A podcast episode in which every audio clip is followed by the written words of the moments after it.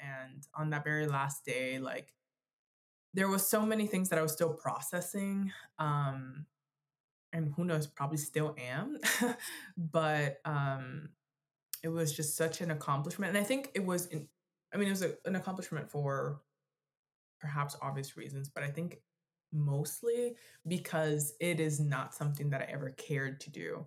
And like the fact that it was in some ways very much random, um, like something that I that has you know was just never in my radar um, something that even upon being in my radar was something that i was completely disinterested in um, like you know i wouldn't have seen myself again as you know as, as someone that didn't have courage if i didn't go on it you know? It was more of like there's other things that i could pursue and that i could you know spend my time and energy and money on that doesn't involve you know going across the country you know?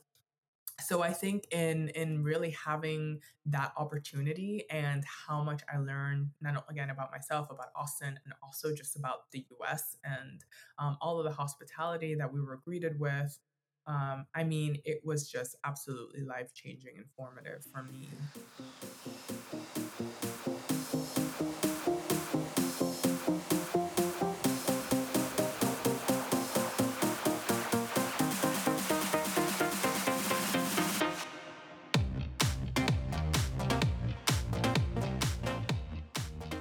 listening to the Maximum Enthusiasm Podcast, the exploration of life fully optimized with Megan Hottman.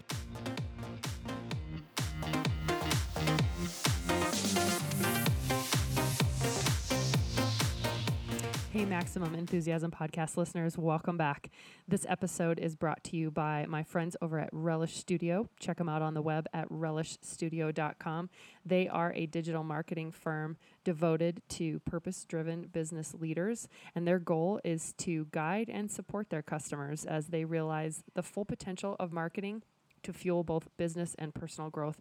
Speaking from personal experience, I have worked with Relish on websites, logo design, and in fact, the editing of this very podcast. I can't say enough about them. And my friend Stu is just a wonderful human. He is totally in alignment in terms of environment and sustainability, two things I'm very passionate about. And in fact, their entire business is a 1% for the planet partner which means they're giving back a percentage of their revenue to environmental causes and organizations. I just love these guys. I can't say enough about them. If you decide to check them out and you want to hire them for a new job, make sure you mention the Maximum Enthusiasm podcast to them, and they will offer you a 10% discount off of their normal rate on their first engagement with you. Check them out, relishstudio.com.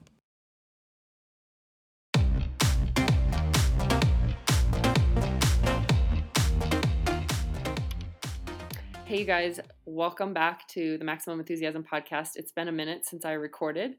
Uh, this interview was recorded on October 29th. It's been a couple months since our last show, and candidly, I have been spending time outside.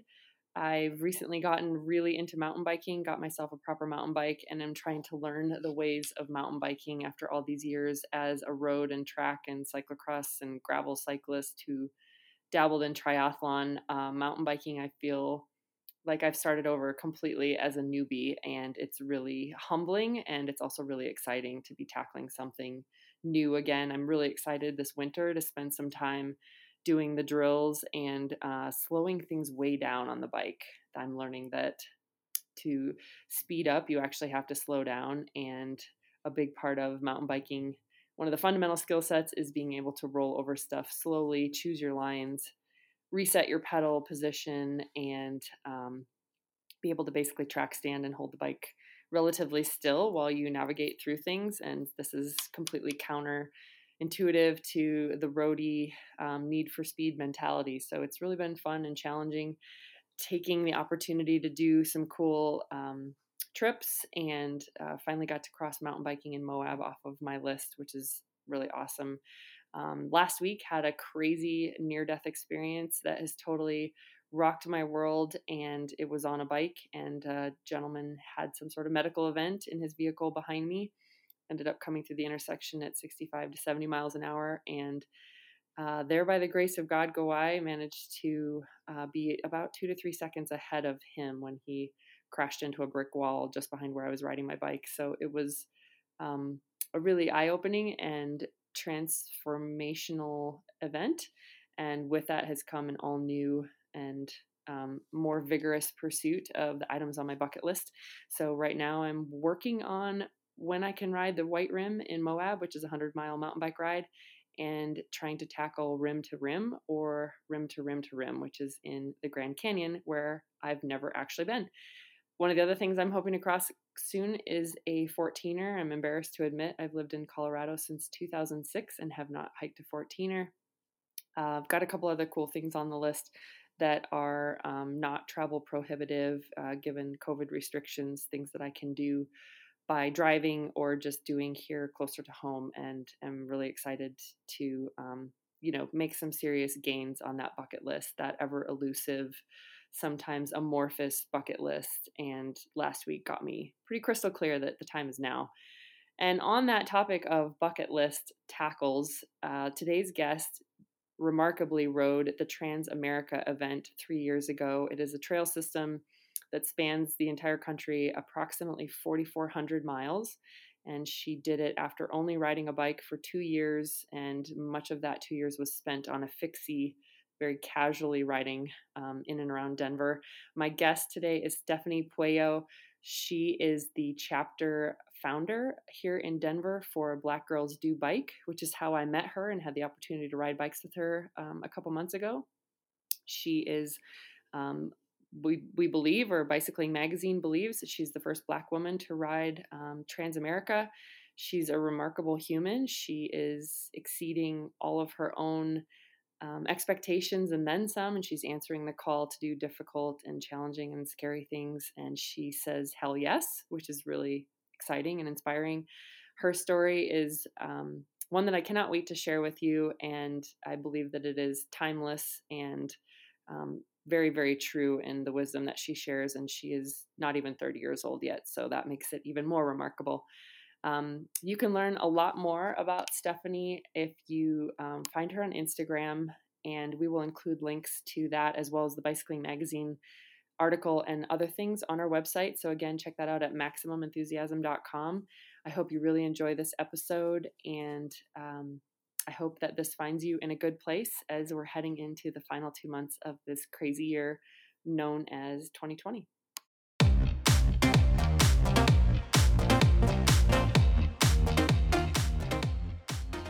really appreciate you joining us on the show.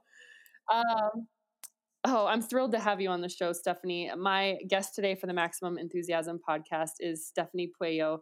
Welcome to the Maximum Enthusiasm podcast, dear. Thank you for having me.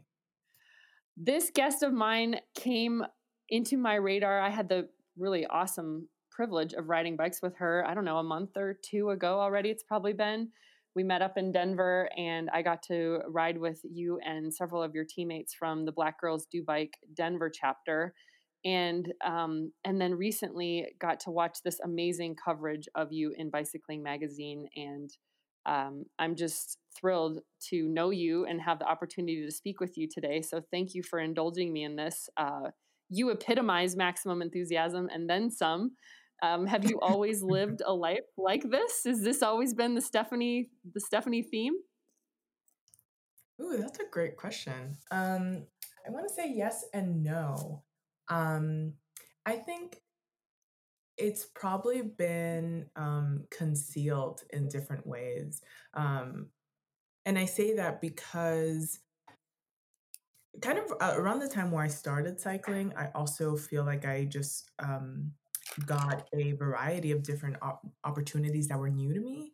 Um, between you know cycling as when I started cycling in 2014. Um, I had just um, studied abroad um, in the Peruvian Amazon the year before. Uh, I moved to Denver that same year. Um, so essentially, like my horizons kind of started opening. Um, I also became a vegetarian that year. Like I had a lot of different shifts, and um, with that came this these newfound opportunities for me to kind of be a maximally enthusiastic and kind of um, pursue a lot of things that were new to me and that a lot of people you know think think of as you know either adventurous or you know i don't know what word they would use to describe it but um just uh I guess different in a way. Um, but I think that with those shifts came this new opportunity for me to pursue, um, you know, different things.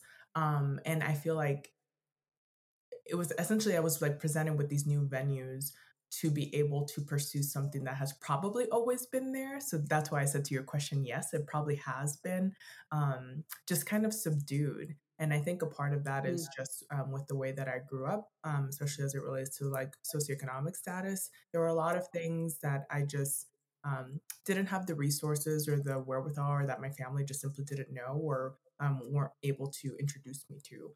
Um, and and I also you know, there's plenty of things that my family has, you know, introduced me to, but certain things that that were just limited. And also just um, with not growing up, seeing myself represented in certain spaces, like I also just kind of assumed, um, you know, I counted myself out of of a number of things. Cycling definitely was not in my, you know, at all in like, uh, like in my mind at all, really, as a as a thing that I would ever do. So yeah. Anyway, that's that's a good question because I feel like in some ways it was always there, but I didn't have um, the capacity to really uh, like pursue that that kind of um, like more adventurous spirit that I think I've always had tucked in there. Oh, I love that answer. And what I really want to know more about is I mean, it sounds like these last four ish years, or when you said you moved to Denver and you became a vegetarian and just this whole horizon opening. I mean, that sounds like a major trajectory shift in your life. And so, other than just the physical relocation from Florida to Denver, to what do you attribute these significant, really aha moments? And it sounds like actually giving yourself permission to pursue some of these things that you had previously thought were were off off limits or just not in your in your scope of of life. Yeah, um, you're asking great questions here. um, I think there's a number of things. I feel like all of it kind of coalesced together and it all just kind of happened in one like huge paradigmatic shift for me um, around that time. Um, this was also just about when I was finishing college. And I really think a part of it is a fundamental part of it, really, is my education at that point. Um, as a political science major, I feel like, you know, we, we kind of often joke like, at what point did you become radicalized? and I feel like it kind of happened, you know, closer to my, you know, my last two years in college. And that's where I started really becoming um, more engrossed in like different um, literature and you know and events and just um, spaces that were more focused on like racial and social justice and i feel like i had more of an aha moment and with that i feel like i also to a certain extent started um, just surrounding myself with like other like-minded people um, and that you know in some ways kind of opened um, the doors for for me in in a variety of spaces so even when i studied abroad for example um, it was very much happenstance very similar to when i did the trans am and i know we'll talk about that later Yeah, oh but yeah. um, um, so just long story short, my roommate, um, who was also comes from family of of very little means, like like I did, um, just told me that she was. Um, we were both part of the honors college, and that required us to take an additional course um, every academic year. So I asked her what she was taking because we always took our classes together, and then she's like, "Oh no, I'm studying abroad." I was like, Ah. I was like, "What do you mean you're studying abroad?" Like, and by that question, really, what I was asking her is like, people like us don't study abroad. Oh. Um, and um, and apart from that, you know, then she said the Peruvian Amazon. You know, a lot of people that I knew that did study abroad went to like Italy, and I'm like, you're going to the middle of the Amazon, and she's like, yeah. And I literally, I mean, I literally stared at her for maybe five, ten seconds. I didn't ask any other questions, and I just said, okay. And I just went and I did it, and I just enrolled myself too without Oh. even looking into that program and I don't know what led me to that, but um, I'm certainly grateful that I did, and and that was, and I mean, just a very formative and life changing experience. Um, and I I always, you know, I joke about this whole, you know, going to France or Italy or something. Um, Uh, and I'm glad that I didn't because those are trips that most people, not most people, but a lot of people take in their lifetimes anyway.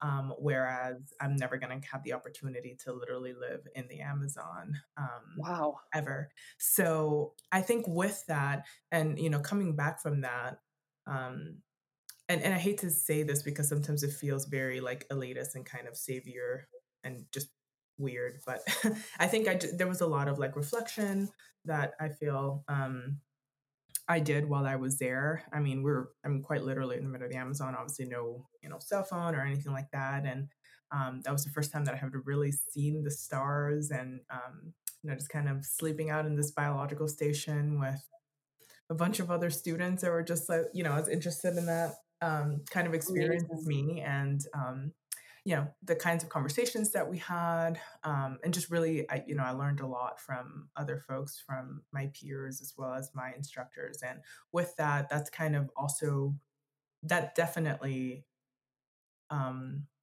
uh, led me to to decide to stop eating meat.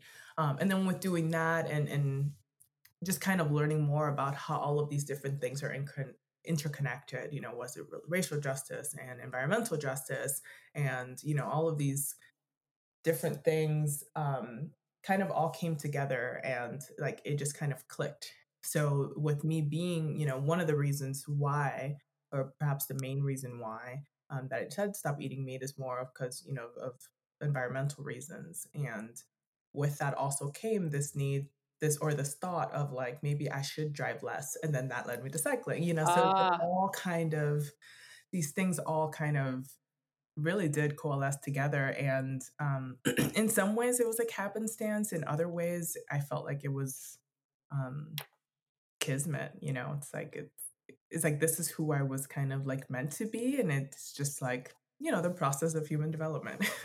Right. Yeah. Giving yourself permission to have what we sometimes feel is the audacity to step into really who we were always designed and created to be. It sounds like that trip and that experience was a really pivotal part of that for you. Yeah, absolutely. And and that, that's a good point because um uh, I've talked before to you know other folks that I talk about the Trans Am or other experiences with, um, and one of the big emotions that are salient for me when I talk about that um, is really guilt um, particularly because I feel like a lot of folks, be it in my family or in my community, or folks that grew up like me, um, haven't had necessarily the the same experiences.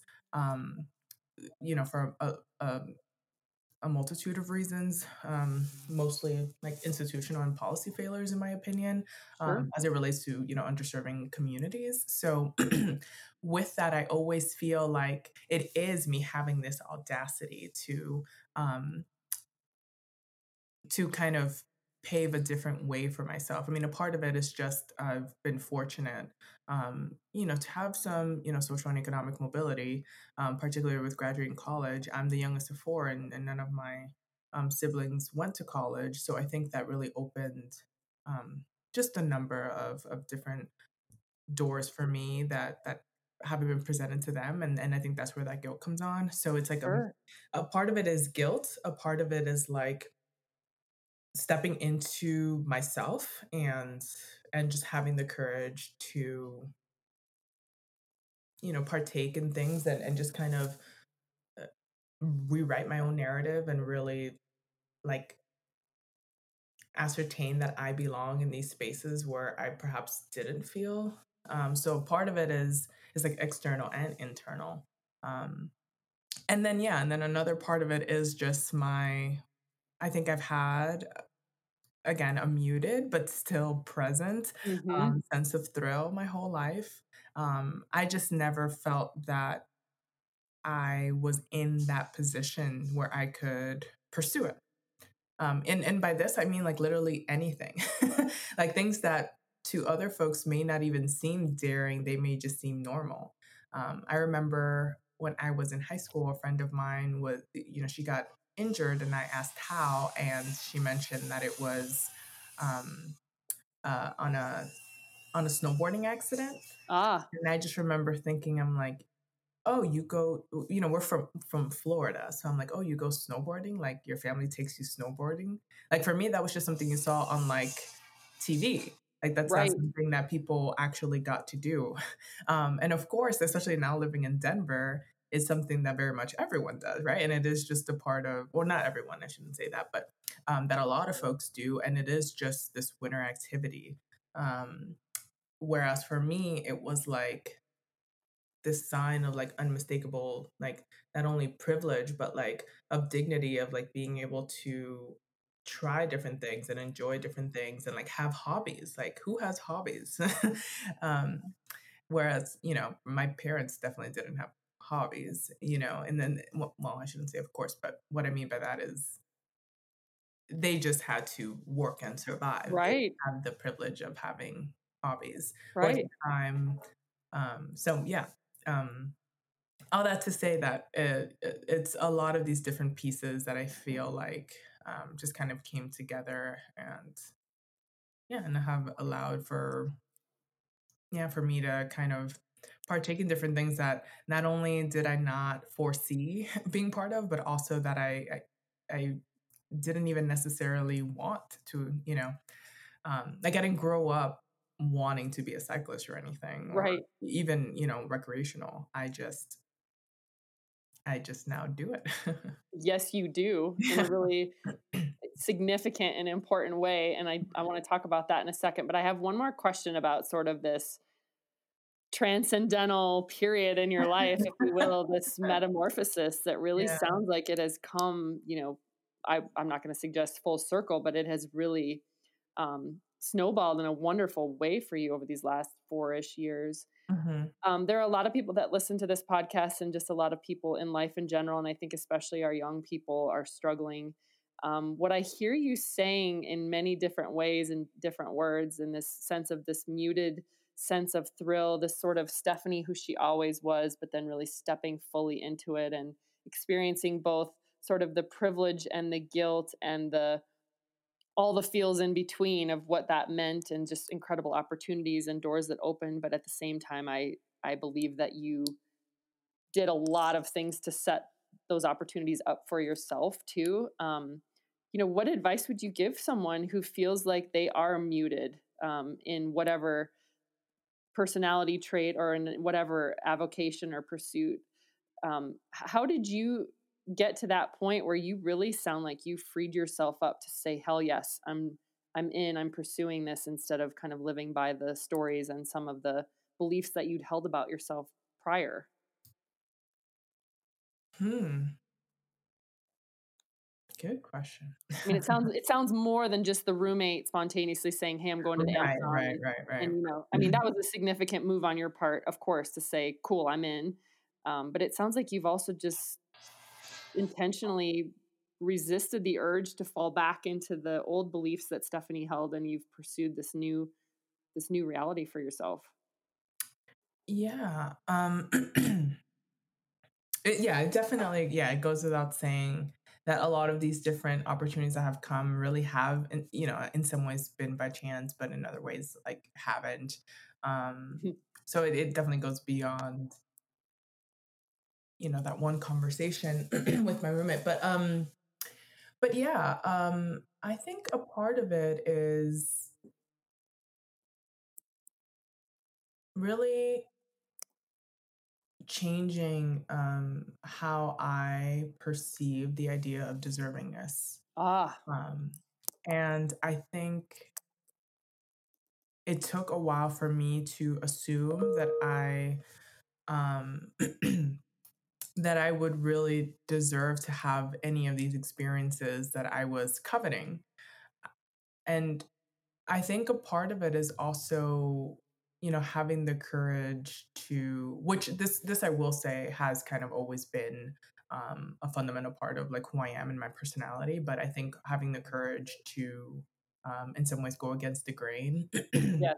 um, and, and and that's like in many ways um, with a lot of my you know, my political ideology and um, you know certain perceptions of, of, of societal norms and, and things of that nature but um, yeah i really had to tap into that and i think it's something that i'm still working on and perhaps will you know i, I think it's a dynamic thing that i will continue to explore throughout my life um, of I've I've always had in many different spaces and still do imposter syndrome, and Mhm. um, I think that was an element of it. Um, even with all of these activities, again with this idea of like who studies abroad, um, like before I even did it, before I even looked into the program, I already dismissed it as something that I do not do. Um, like that's for rich people, or that's for, you know, eh, for, you know, maybe people with really high GPAs that even if they didn't have the socioeconomic status to afford it, perhaps, you know, got some kind of scholarship. Um, like that wasn't written into my plans or my expectations of again of what I deserve, what kind of experiences I deserve. And I think you know, I can't pinpoint um, what allowed me um, the space to even explore that, to potentially change my mind about that. Um, but but I do think it it certainly happened. Um, and again, I do still kind of um, go back and forth. Um, you know, I vacillate again between this sense of deservingness and then sense of guilt. But I also I am a very um, self-directed person. Um, I am a person that, to a certain extent, even though I do set limitations for myself, I do. I, I I'm I'm the type of gal to really get after it and Mhm. um, just go for what I want. Um, again, to certain respects and and, and not to, to to others. Um, so I mean, yeah, I think there's an element of that, and also an element of of just simply wanting more. I think with the way that I grew up, um, I always wanted more and didn't know what that meant exactly. I just I knew that I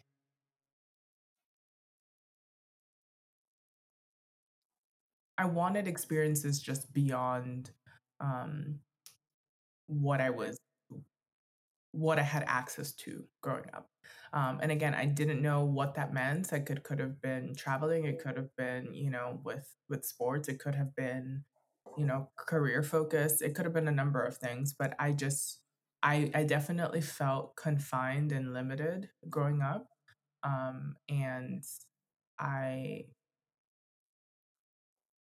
yeah, I just kind of wanted to kind of push those boundaries. And also, um, I think a part of it is also being being motivated by other people, um, seeing other people like me doing certain things, um, especially now in the cycling world, like that's very important to me. Yes. Um, and I think really kind of um, seeing other people has absolutely given um, you know me permission to pursue different things, and where I no longer would feel like, oh, that's that's not you know studying abroad isn't for me or for people like me like now it's like on the contrary like if anyone deserves to do it it's people like me um Right.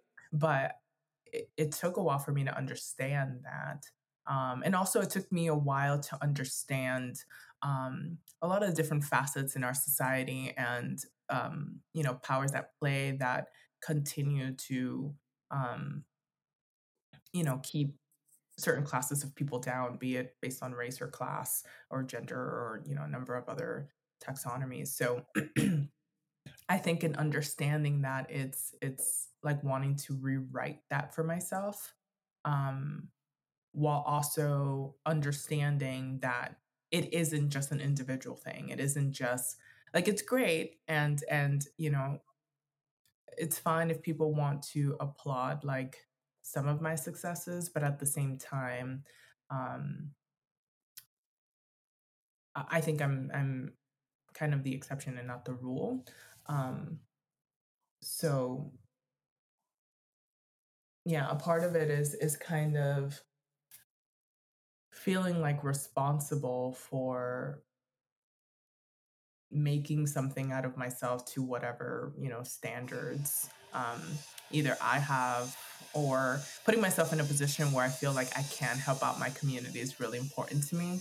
Yeah. Um, so I think that's also that's also really propelled me um, and and right now still keeps me going um, and I think always will. Um, just being able to really serve um, you know the most vulnerable and marginalized in our society. I think that that really kind of um, is one of my um, how should I say? Um, it's one of my inspirations, I guess, or like something that I um, like feel like a deeply rooted commitment to. Um, so yeah, I feel like all of this kind of came again came together in or uh, you know I, I not only came together but i think it was a part of that development that personal development and like racial development and um i think with that came all of these like new pursuits because um, even when i moved to denver um like I didn't even tell anyone, and I wasn't entirely sure what was about to happen. Like I didn't even tell like my parents, I didn't tell my siblings. I was oh just, wow! Like I was just kind of here, and it was like months, and they were like, "Oh, so do you live here now?" I'm like, "Yes." Oh, that's amazing. Yeah. So anyway, um, not to delve too much into that. It's just um because um, I feel like I almost forgot your question now. no, no, no. This was all wonderful. No, and no, thank you for expanding on it. I didn't want to interrupt any of it because it's pure gold as far as I'm concerned. And what I hear from you more than I think almost any other guest I've interviewed is such a sense of clear purpose to the point where I'm a little envious of it because you are so clearly swimming in your channel and doing what you've been called to do. And it was this beautiful culmination of what you studied in school, what you're now pursuing professionally for yourself and the and the jobs that you're charting for yourself, as well as this amazing journey in cycling. You are leading these um, diversity rides, and you are, you know, just this incredible spokesperson um, for Black women on bikes and the Black Women Do Bike community.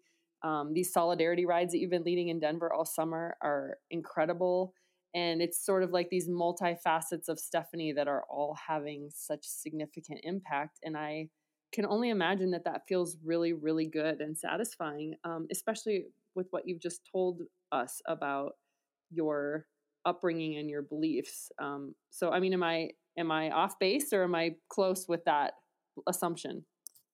No, um, no, I think that's exactly right. I, I, I think it took a while for me, you know, for me to have this kind of moment of reckoning and and reflection about like who I am and a lot of like personal things.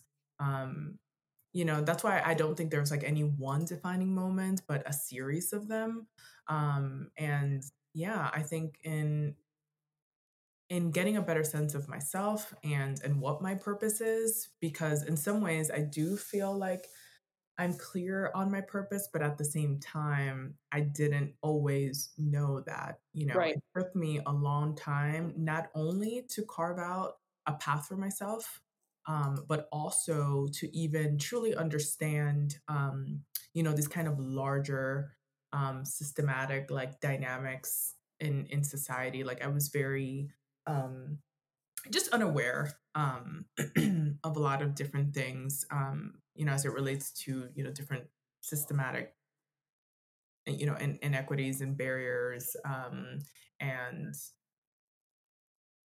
it took a lot of like different examination, both again personal as well as more kind of scholarly, really, um, for me to get a better understanding of how our society operates um, and how how power how power is diffused um, and distributed or not, um, right? And and how that spoke to my experiences growing up, especially because I went to a high school um, where there's a lot of folks like me and a lot of folks that were from you know similar neighborhoods but then there were a lot of or perhaps I, I don't know if i should say a lot but a good number of people that were you know very um like they were certainly like middle class um and and even that was kind of new to me in a way um and and with that it's like really just understanding or getting a better understanding for um, how people are how people's kind of resources or access to resources really just kind of change their life. And with that, um, I think that's really kind of helped explain um, or or has has informed this larger commitment that I have um, to my community um, and again to folks that you know the most vulnerable folks in our society um, in different respects. Um, uh, I do see it as kind of a gift, though. I don't see it as you know as benevolent in any way. I feel that it is. Um, I feel a lot of gratitude for even be being able um, to serve my community in any which way. And I think I have a lot of um, a lot of learning to do, and I feel like I could be significantly more impactful than I have been. Um, but but that actually kind of contributed to getting involved with the Denver Solidarity Rides. Um, they had reached out to me because I was um, uh, or am the leader of, of Black Girls Do Bike. Um, so when they reached out to me, um, they wanted me to help perhaps lead the ride as well as um, say a few words, and, and I agreed mm-hmm. to that. And and that's why I did it. Mm-hmm. Um, uh, well, I did it for a multitude of reasons, but one of them is also because I felt like I wasn't showing up enough. Ah, um, as it relates to this like larger movement for racial justice. You know, folks were, I mean, there's been all sorts of protests for years, um, especially as it relates to like Black Lives Matter um, coming together in I believe 2012. Um, I was never part of that, um, and and again, this is where that kind of guilt comes in, and um, I, am learning how to strike a balance between understanding um, that there are different ways for me um, to care for my community. That you know, sure, not just limited to either going to a protest or, or what have you, but at the same time feeling um, like again that I could use my resources um, to do something that that could be more impactful than what I have done before. Um, so with the solidarity rides, you know, I really thought that that was going to be one ride, um, and I will say um, I was not at all behind that first one. was um, a friend of mine named Emily Kleinfelter, and um, she really put it together on her own really and she you know chose who she wanted to reach out to and and that kind of thing and it was very successful um, and you know from that we ended up doing six total that's amazing yeah and i was i was just so grateful to be part of it to learn from the other co-organizers um, I, I was also just very honored. Um, they always wanted me to speak. I think, I, yes, ended up speaking at all of them. right um, on and and yeah again there's like that mixture of like imposter syndrome of like am i someone that anyone needs to listen to right now and then also but at the same time striking a balance between like feeling confident and feeling like you know yes. what, i actually do have have something to yes. say um and and kind of tapping into my vulnerability there and talking to a bunch of strangers about you know some of the things that I grapple with on a daily right. basis that some of which I haven't even talked to my own friends about. oh, so um, right on.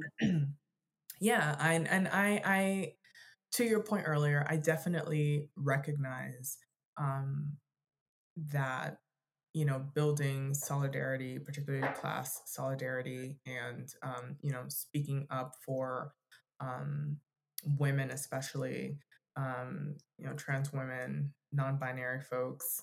Um, particularly BIPOC folks, particularly Black folks. Right, right, right. Uh, all of that yeah. is is really my bottom line. Um, I don't want to get involved with anything that doesn't have an eye for um, justice and liberation for Black folks, really. So ultimately, I try like with it, whether it's in my work, I work in higher ed, um, some of the things that I get involved with within my university, um, as well as with my PhD studies, um, really everything, even cycling at this point, is kind of becoming this, or is certainly becoming, or is, um,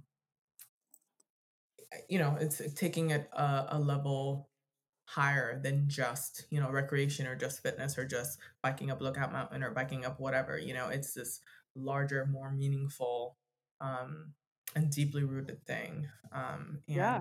you know being able to learn from so many people like that is a gift that um, I'm grateful for every day. Um, I've just met so many incredible people um, who are just much smarter than me and much more giving than I am and much um, more connected than I am. And um, it is definitely a privilege to be able to learn from them and um, aspire to just be better.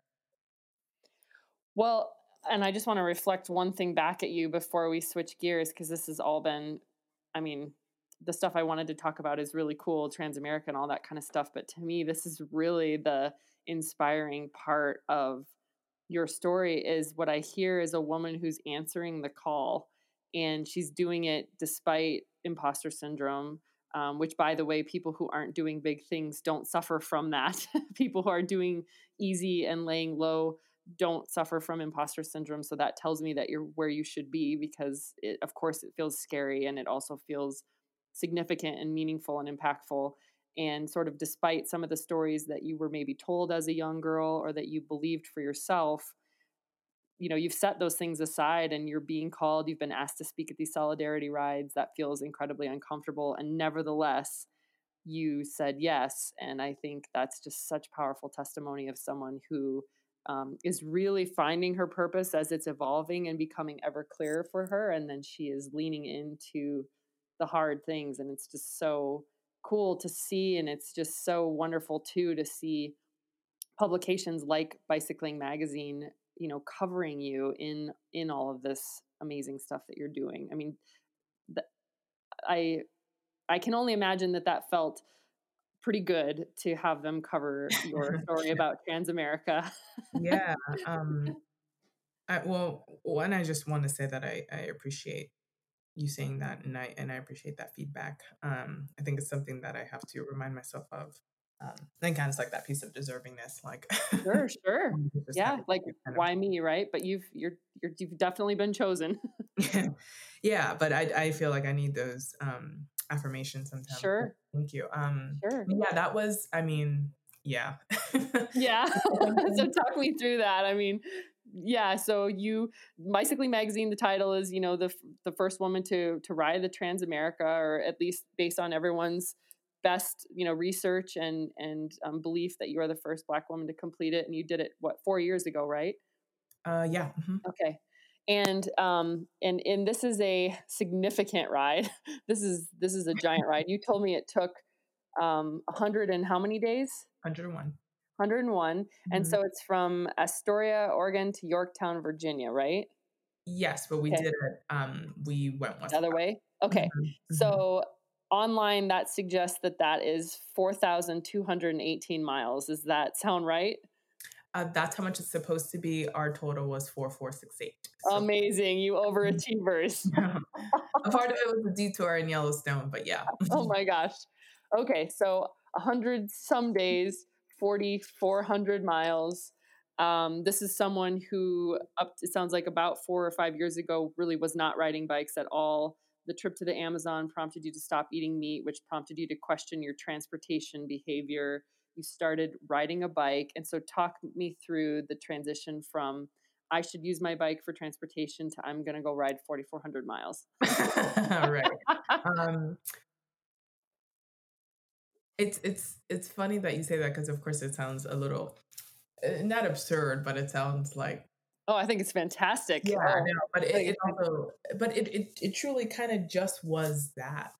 like there really isn't much to it. That's why I always kind of feel in some ways strange sharing my story because there wasn't that much of a thought process really. Um, or again, like not this um, huge defining moment, or you know, I wasn't like trying to like forge my own path as it relates to like um, um, bike touring or anything. Uh, on the contrary, it really was, again, in some ways happenstance, in some ways kismet. Um, so, yeah, so apart from just having um, these different ideas about, um, you know, transportation and things like that, I also did have a friend, um, do have a friend that at that time, um, he and his his family were very into bikes, and he had a fixed gear, and that's that was my introduction to fixed gears. Like I didn't even know what that was. Ah. Um, so in in learning about it through him, um, and again having all of these other kind of different reasons um, as to why I wanted to pursue um, cycling, um, or you know just kind of give it a try. Really, um, uh, you know, it was kind of very liberatory feeling. Like I had gone on different rides with him. Like I just I just thought it was fun. Um, and um, you know, between that, um, kind of more environmental reasons. And really, I just kind of thought it was badass. Um, and I ultimately went and, and purchased my fixed gear, which was, you know, the first bike that I had as an adult. Um, and really, when I moved here, uh, I did a lot of biking by myself in Miami. You know, a lot of my friends probably didn't even know that I owned a bike. Um, and Miami, unfortunately, like the infrastructure is not all that great. Um, so that and I guess I was in some ways irresponsible. Like when I would go on on rides, I would just kind of like just figure it out. I wasn't, you know, I didn't know what Strava was. I wasn't looking at, you know, bike, you know, safe bike r- routes because in my mind in Miami there were no safe bike routes. Right, right. um, is true, but um, uh, it, you know, in my community definitely no one was cycling. At least not like that. You know, like maybe kids in the street and things like that. But otherwise, um, certainly people were not commuting or, or, or things of that sort. So anyway, um, uh, I remember I biked from my where I went to undergrad at FIU um, home, which I don't know, I think is maybe like 15 miles or something. And I was really just kind of going all over the place. And pretty much when I heard a car, I would get on the sidewalk. And then when the car left, I went back on the street and I was just like kind of figuring it out. And it was, it was fun.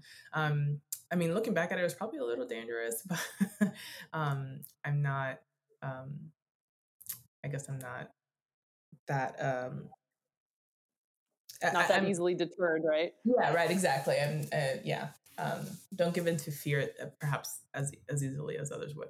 Um, but again, some of it may just be simply not being responsible. But um, so yeah, so I, I, I started biking that way, really kind of alone. It's not really something that I pursued with others. Um, every now and then, um, uh, I remember one time my roommate, I had a partner at the time. They had bikes, and we just like you know went to get something to eat on bikes and was like a five minute ride. But um, for the most part, I, I, did it alone. And then I moved to Denver. Um, and when I did, um, that really just kind of, you know, kind of blew my mind, right? Like I just saw people biking everywhere. Um, I, you know, I was paying more attention to the fact that there were so many, you know, yield to bike signs or, or you know, share the road signs. And again, uh, I really don't want to talk down on Miami because there are certain, certainly certain areas. and it's growing and the infrastructure is growing and I think the interest is growing as well. Um, but uh, it's just not something uh, that I really saw or, or honestly was even looking out for, you know, um, when I was in Miami. So when I moved here and I, and I saw so many folks either, you know, commuting or just biking for fitness or whatever it may be, um, that really just kind of opened the door for me to be able to pursue that myself. Um, and perhaps most importantly, um, I met my now fiance um, here when I moved, and um, he had been um, cycling for a very long time. Um, I think I don't know how many years at the time, and he didn't own a car. Um, he had been commuting solely by bike for a while um, prior to moving to uh, Denver. He was living in Chicago, so it was you know the, the infrastructure there definitely allows for cycling. and despite the very harsh winters, he was still biking um, the whole year um, in Chicago. So, you know, he was definitely kind of a hard ass about it. So, um, sure, sure, sure.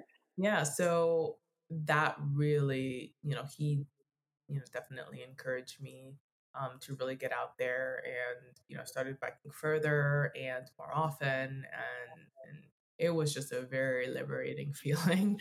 Um, I mean, a part of it is us both being new to Denver. You know, there was so much, um, and still really is. I feel like we still only, you know, kind of, um, you know, touch the surface really. But um, there was a lot of things that we wanted to um, just learn about here and and and really just explore. So in us you know, we we started doing a lot of different rides together, or you know, sometimes we would kind of connect, you know, take like public transportation, and then we'd bike out to Boulder, and and then sure.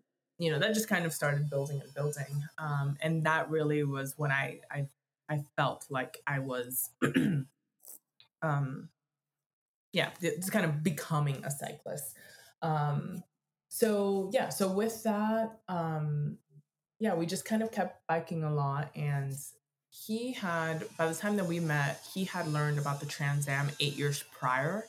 and you know when he i think he saw like some video or something and you know he kind of in some ways promised himself that he would do that at some point in his life um, and and he had no real concrete plans right like it could have been within the next year it could have been when he retired just essentially when he had really the opportunity and the time to you know do something like that um, so pretty much to kind of you know make a long story short we we were both in grad school we ended up graduating in 2016 um, he was um, he was doing an internship as required for his program. So um, in June, when we graduated, essentially school and work would have been over. So he kind of felt like that was the perfect time, you know, kind of taking yeah. that summer um, to do something like that. So he was, he made the plan and he's like, I'm going to do it. At this point, I was, I was, you know, also doing my master's, but I was also working full time at my university actually. So um, I had no plans to go, no intention to go, no thought. And he also wasn't necessarily pushing me to do it either, really. Okay. Um, he was just kind of, you know, he was learning about it. He he bought the maps from Adventure Cycling, you uh-huh. know, doing all these testimonials, doing all these things, getting prepped. And we we just knew those were his plans. And and we were both, you know, perfectly fine with that. And I think as the year just kind of went by and I started um, recognizing that I was ready to move on from my job, um, not not to go on the Trans Am, but just in general, um, was probably going to look for something else when when my um, when I earned my master's, um, and and then you know then he would start sharing videos with me, and then um, I do remember this one video specifically that he shared with me um, of two women and I think maybe that was the first time that I had seen like women on those rides or on something similar. I don't think they were doing the Trans Am, but I think they did like Chicago to San Francisco or something like that. And I remember that like at the uh, very end of the video, I want to say it's actually an REI video or something. Oh, like okay. Um, at the end of the video, there were just, you know, just kind of saying just do it and and kind of doing all these like you know kind of motivating things or or sharing these motivating things that um essentially like they were saying that there's you know so many reasons not to do something um to kind of not give into that fear and to try it anyway and you know kind of um, the experience that they had. And that was like the first time that i maybe ever entertained it and then then he kind of did start asking and you know kind of twisting my arm um gently um, for me to do it with him. And uh, i don't think he had any expectation that i actually would because again at this point i had been cycling for two years um, starting off in miami where it's flat with a fixed gear. That wasn't even suitable really for me to bike. Well, i mean i could certainly use it in denver but even in denver really um, i felt like i needed another bike you know? Yes definitely. Um, so yeah it apart from just like my general disinterest and, and again um, i grew up not having any of these experiences period. So like one part of it wasn't even so much the cycling but it was also like when it came to logic you know we'd be camping and i didn't do that much well no i didn't do any camping growing up um, and i think by the time that we went on tour i may have been camping definitely i don't need a full hand to count. Um, i want to say it was just two but i'm not entirely sure um, so anyway, it, it, all of it was new to me. It wasn't it wasn't just the cycling or the touring or you know the panniers or you know the racks, and it was just everything. Um, so ultimately, I just kind of kind of like everything else kind of like you know um, when i decided to to study abroad it was the same thing i just kind of you said yes. and I said yes. You right. said yes. I gave my myself permission to do something like that.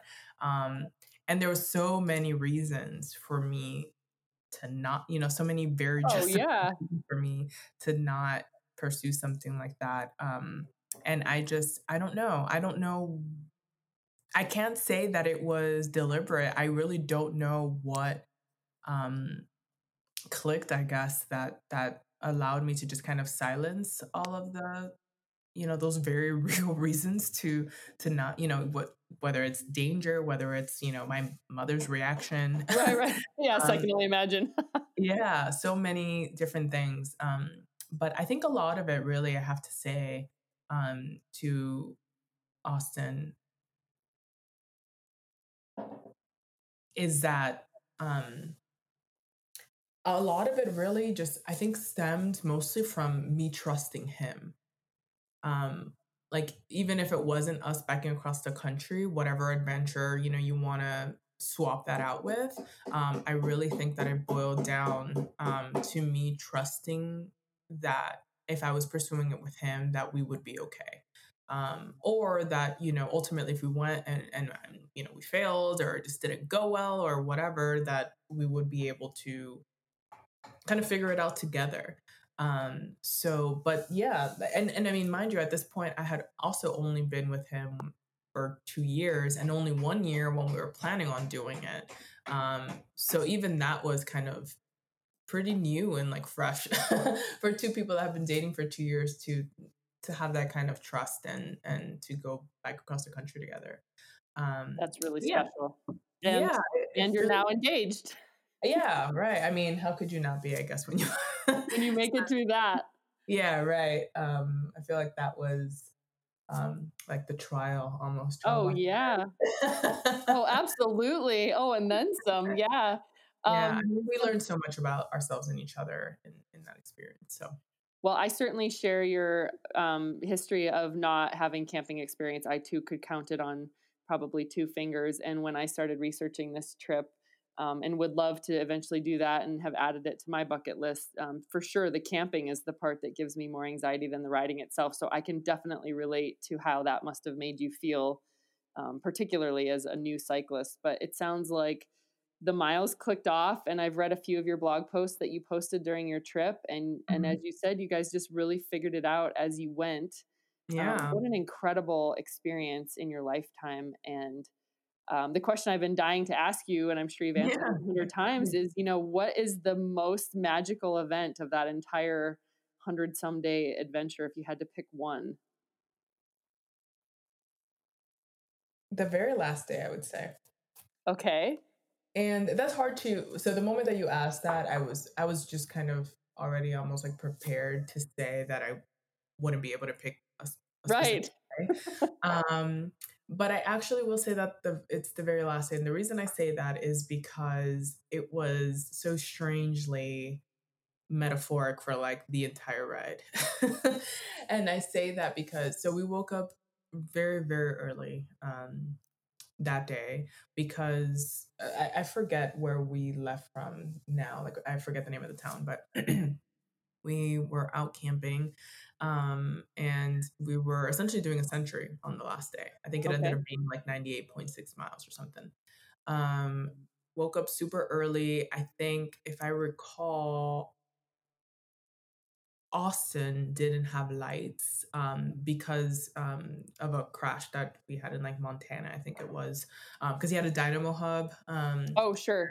Like the wiring, you know, with the crash just got messed up. So um we didn't have lights so i think i i like had to like put in front of him. So that was like kind of the first thing um because it was a little scary and the road that we were in. It was just very dark um when we left. Um then we had been riding and i don't know how long i think we got to like 20 miles or something i forget. You know at this point it was four years ago so i don't remember. Um but we were going very very slow and he was he was trying to be patient but um he was also just kind of concerned, like, I don't know if we're going to make it going, you know, at this pace. Um, and at one oh. point we stopped and we realized that it was because I had a slow leak in my back, my rear tire. Um, and we were like, oh, that's why. Uh, and this is the last day. we're just like, goodness gracious. Um, and I for you know we ended up at some town um, and uh, they didn't have I think I think I needed an actual tire. Like it wasn't just a tube. I think I needed an actual tire. Um, so we had to end up, you know, making some switches. I, for, I forget exactly what it was that we needed. Um, I do. I want to say that it was the tire because I remember they didn't have my size. Like I ended up when I finished, like my my front and rear tire were different sizes. Um, oh, funny. I, yeah, I had to take whatever like I got. Um, I mean, it wasn't like you know so different, but I, I remember it being different. Um, and yeah and i mean we we started out when it was dark we biked you know through the night. I think we ended up finishing at like 9:28 p.m. Um, when we finished, uh, we got some like celebratory beers at like a, a 7-Eleven or something, and then we got a hotel. Oh, we also uh, we like couldn't find a place to stay. I think we had to. We, I remember we were like sitting somewhere. I think it was in, in like some convenience store, just like sitting on the ground, um, you know, drinking Gatorades or whatever, and like having to call multiple places because there was no place for us to, you know, um, uh, to to stay. And then apart from that, um, we got like pizza or something, um, and we went to the hotel and. You know, I went to bed and ended up getting up and having like really bad issues. Like I was like Oh vomiting and no. things, and it was actually my first time in my life that I had ever been to the hospital. Oh Um, no. like for something that wasn't, you know, just a, a you know, whatever checkup or, or seeing a, a specialist or something.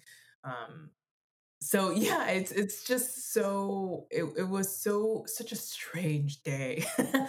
um, like in some ways it was like anticlimactic, in other ways it was like again, it was kind of metaphoric of the whole thing. It was like, what are we doing? Like, what's happening? We have to figure all these things out, all of these different obstacles, but we also just did this huge, grand thing um, that really supersedes all of these kind of small um, um, setbacks.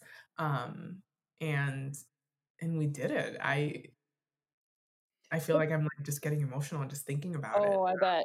It was such a it was such a normal day, but also such a grand day, like perhaps one of the most, you know, special days of our lives. And I just couldn't, there was a lot of disbelief um, for perhaps obvious reasons. But, um, you know, when we made it through Virginia, which took us so long um, because of me, um, I was already, I was a very, very proud of myself. I went through a state, um, you know, with you know, Right.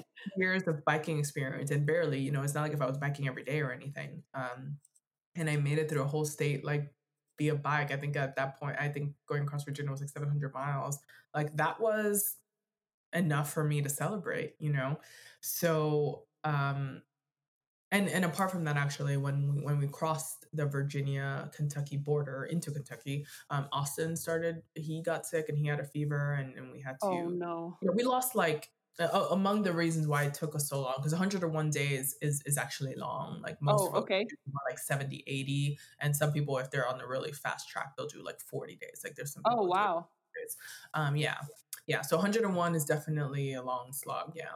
Um but we lost like three to four weeks on like mechanic issues and, and other issues but um so anyway austin got sick and and the only reason i mentioned that is because at that point um i we were that was like kind of the first time where we were we were actually having to entertain the idea of like having to stop um and just kind of call it quits at, at that point um and thankfully we didn't have to but I, I just mentioned that because there were so many again other times where i'm like i don't know if i'm going to make it. I don't know if i'm going to be able to do this. Um and it wasn't even me looking at myself from a deficit perspective. It was a part of it is just like you know this is hard and this is new and this is it's such a challenge, mostly a mental challenge. Um, physical too, for sure, and and especially at first, but I think it was more of a mental challenge um, more than anything else. Um, so at that point, I kind of keeps kept setting these milestones, right? like you know, by the time we got to Kansas, I'm like, okay, we're halfway, like that's good enough for me. Or like then we got to Colorado, then I'm like, okay, well I made it back home, so that's good enough for me. um, Isn't that funny? Yeah and i just i i just you know kind of just wasn't sure whether i was going to be able to make it or not. I mean i was certainly determined to um especially kind of as we got we got to the the western area of the us um but i just i just didn't know. So uh, i just wanted to be like optimistic but also very realistic. And um I like yeah. how those were smaller bite-sized goals though at the same time. You weren't necessarily giving yourself permission to bail, but you were setting smaller goals, which I think is probably great in such a huge event or a huge goal. Yeah, and and I, you know, it's like of course I'm glad that I didn't quit, but like I I wouldn't have seen it as even quitting at the time. I I think Mm-mm. that would have been a huge feat to still celebrate even if I had, you know. Um, so for me, it was, you know, I was just overjoyed. Um, you know, such a profound experience. Um, and on that very last day, like there was so many things that I was still processing. Um, and who knows, probably still am. but um it was just such an accomplishment. And I think it was in, I mean, it was a, an accomplishment for perhaps obvious reasons, but I think mostly because it is not something that I ever cared to do. And like the fact that it was in some ways very much random, um, like something that I that has you know was just never in my radar um, something that even upon being in my radar was something that i was completely disinterested in. Um, right like you know i wouldn't have seen myself again as you know as, as someone that didn't have courage if i didn't go on it you know? It was more of like there's other things that I could pursue and that I could, you know, spend my time and energy and money on that doesn't involve, you know, going across the country, you know. So I think in in really having that opportunity and how much I learned not again about myself, about Austin, and also just about the U.S. and um, all of the hospitality that we were greeted with. Um, I mean, it was just absolutely life changing, and informative for me, um, and definitely uh, I'm only 28, but I am confident that it is the most important thing I have ever done and will have ever done in my life. That's uh, um, powerful. That's so powerful. Yeah, I, I really do think that it is. Um, but I think it also kind of speaks to what I was talking about earlier of like, um, just like I wouldn't have known to dream this big. Mm. Like, it wouldn't have you know, me dreaming big was like having a career. Like my dream when I was in high school, like I always told myself that like I would have made it if I got a job that paid 40 grand. Like I was like set I, like I don't even know where I got this 40 grand from. but I just like told myself, man, if you get a job and you make 40 grand, like you've like your life is going to change like and i didn't even care i was like i would be an accountant i would be a teacher like whatever like because really what i was seeking was stability yeah stability and economic yep. self-sufficiency like that's what i wanted um, and to me i just put whatever number on it and you know i was in high school and, and didn't know you know like i mean 40k was different in like you know early 2000s but also um even then, you know, I had no sense of like bills and responsibilities. So right. I, I don't know where I got this 40,000 from, but I just told myself like that, like, you know, you've made it when you get a, a job, a career, and you make that much money. Um, and, you know, that was like my bar. Going across the country was definitely, and, and that and again, not because I'm biking across the country, but also because that being able to do that speaks to what I have going on in my life, like my status, because everybody isn't afforded that kind of opportunity. Right. Um, even people with means are not afforded that opportunity. You right. know? So um, for me, it was like, oh, I don't have to set these. I can I can aim higher essentially, um, and I think that's something that that you know biking across the country taught me really at this point i i'm not sure that there's anything that i can't do oh um, love that. Yeah. i love that. I love that. And i mean fair to say then if someone is considering doing a trip like that one or something similar you would highly recommend it. You would tell them to do oh it if they at all possibly can. Yeah no. Oh my god. I think everyone deserves an opportunity like that. And again, it doesn't have to be it doesn't have to be cycling, it doesn't have to be touring. Um, but you know, whatever it is, like whether you want to tour maybe just your state, um, or maybe do 200 miles and and and and that's what you call good, or you want to hike up Mount Everest, or uh, you know, you want to learn how to scuba dive, um, and you never even you know maybe you don't even know how to swim but you want to learn how to swim and then swim across the english channel like just again, I don't want to say just do it because I think that that is in some ways crass because everybody doesn't have the resources or the ability to do something like that.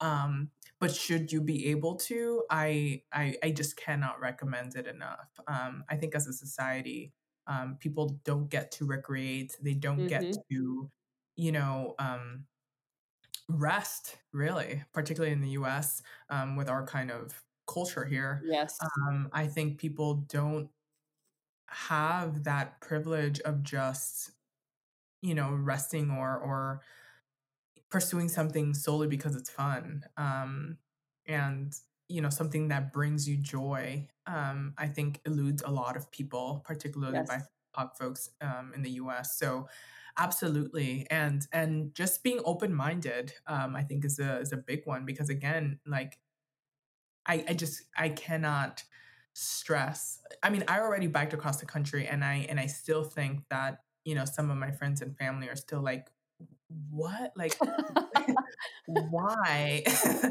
And you know and eh, and it's already done and i think they're still like i don't understand.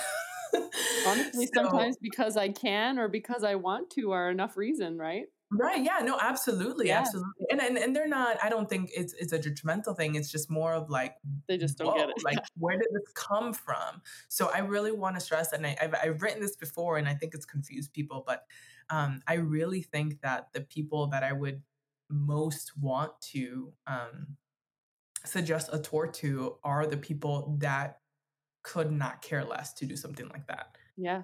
Like, you know, there's a lot of people that may, you know, have grown up biking that if you tell them something like that, you know, it could pique their interest. And and I'm not suggesting that those folks shouldn't, you know, pursue go on the Trans Am or do any other tour, but I I would really love to see more people who are like, I mean, just genuinely disinterested as I was um, to pursue something like that because I think it'll just kind of just shake your whole world.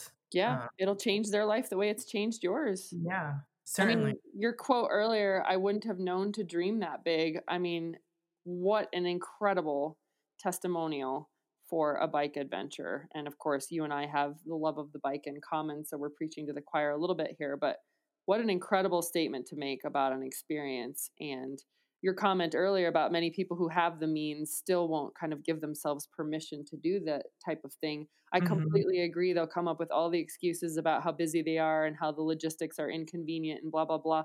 And really, what your story tells me is that sometimes we just have to get out of our own way and just say yes to things that yeah. scare us. And you did. And I'm just so proud of you, even though I didn't know you then. Um, but I am uh, also just so in awe of you. And I love the way that you respond to these calls that are put before you. Um, my vision for you, I don't know if this is on your heart at all, but I can absolutely see you in elected office. You would have my vote immediately. uh, I would love to be on your campaign. I think you are just such a powerful force and a dynamo, and the world needs more of you, a lot more of you, and a lot more people like you doing what you're doing. So, um, I just want to thank you for sharing your light and your energy on this show. This is exactly the kind of message that I want people to hear. And I really appreciate your candor and your authenticity. And um, and I know that you don't have it all figured out. And I love the fact that you continue to say that you're still on this journey, but you, in such a young life, have learned so many things that I think so many of us spend an entire lifetime trying to learn. So thanks for articulating it so beautifully that people can hear it and it can and it can land and um, and we can change some lives by sharing your story. So thank you for that. Yeah, of course. Thank you. Um, and thank you for having me and kind of giving me a forum to be able to share a little bit about my story.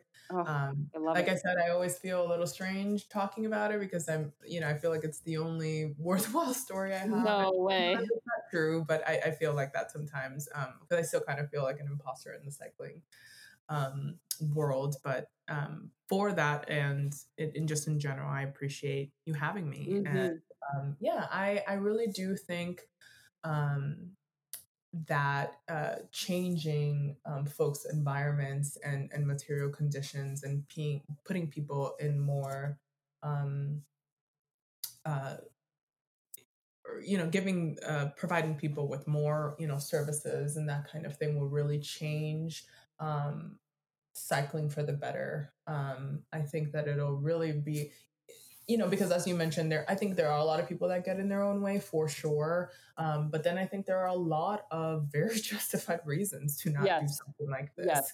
Um, you know, safety, especially for, you know, um, people that aren't cis men. You know, there's a lot Yes. of dangers, as you know, given Yes. what you do No, for I a living. completely You know, with that. much better than I do.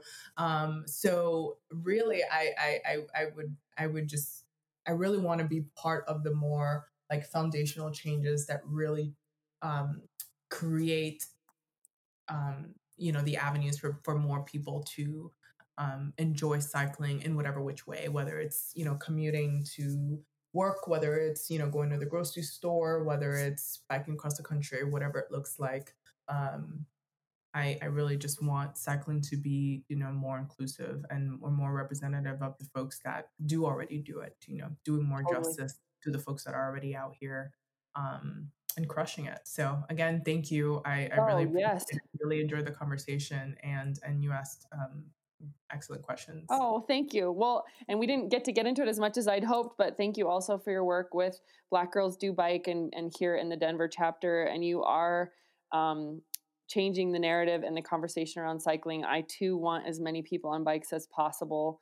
And um, your work and your your coverage in Bicycling Magazine and your work with the Solidarity Rides, I mean, all of all of that stuff is having incredible impact on this community of cycling that we love and want as many people to be part of as possible. So thanks also for, um, you know, being a representative and and um, you know spreading that message that representation obviously matters hugely. And you are now the reason that I'm sure so many young women who, like you, 10 or 15 years ago, um, didn't think that there was a place for them in the sport or didn't feel welcome in the sport now Mhm. Will feel that they have an absolute place and hopefully will inquire or join your cycling organization or another one and um, and come join us in this community because you know bikes can change lives i truly believe and um, and you're a big part of that conversation. So thanks for thanks for that on behalf of cycling community in general for making that so much better too Thank you. I appreciate your words. you're awesome. Well, uh, I will have in our intro all the links to find you on Black Girls Do Bike. I'll have a link to your Instagram, um, to the Bicycling Magazine article, the Transamerica Trail information, um, all the good things that we've talked about so that people can find you and follow you. And I really hope that you and I get a chance to ride bikes again soon when your schedule will allow. I would love that Yeah. uh, immensely. And especially now that you've tried mountain biking, we definitely have to do that together. Yeah, and you know that was it's hard. Uh, yes, it is. I know. um, but no, it was fun, and yeah, I would I would definitely love to Cool. um, get together to get together and bike. Would love that. Well, thank you, Stephanie. Thanks for everything you do and all that you are and represent. And um, I can't wait to follow you and see what all you get into. Thanks, thank you, Thank- appreciate it, and definitely look forward to, um, you know, to developing a friendship and um, Yeah. Yeah, continue cycling together. Yay. Would love that. Thank you. All right, have